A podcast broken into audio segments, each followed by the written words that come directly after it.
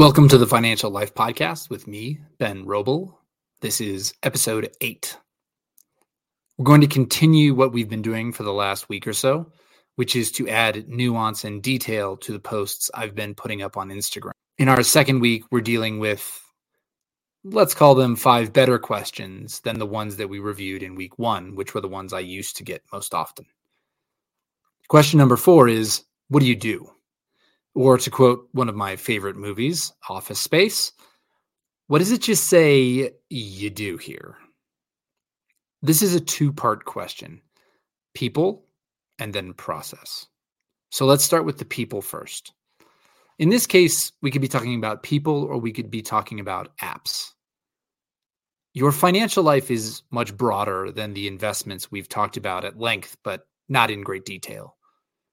Even the investment world is deeper than we've discussed because there are so many different aspects to it, whether that's asset classes or portfolio management or specific metrics around specific investments like interest rates or the economy or inflation. But alongside investments, to name a few, are banking, insurance, planning, debt, and even topics that don't necessarily enter this conversation as often as I think they should, managing your payment platforms like your credit cards or Venmo, alongside budgeting, the topic we all love to hate. Each of these topics has an app that focuses on it that's available in the marketplace. And in many cases, there are people in the world, whether they are individuals that you pull together yourself or members of a team that you work with who specialize in each of these topics. Your objective is to understand how those pieces fit together, how they're compensated, and how each of those specialties applies to your particular circumstance. And that gets us to process. If you do this as a DIY, and you pull together a number of apps on your own, then it will be left to you to pull together the insights and conclusions from each of those places to build a framework you can use.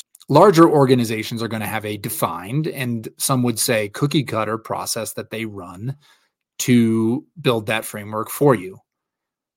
That's collecting your information, building a forecast, bringing each of the relevant specialists to bear on whatever you do or quote should have in that area and then ultimately sitting down with you putting whatever strategies you agree on into place and deciding what to do in the future alongside how often to meet etc ultimately the process you decide to run whether working with one large organization coordinating among a group of organizations or doing it all yourself will be based on your comfort level with aggregating and synthesizing information from all of these different experts. I would say that it is a rare individual who has the time, inclination, and ability to do this effectively and, more importantly, to do it consistently.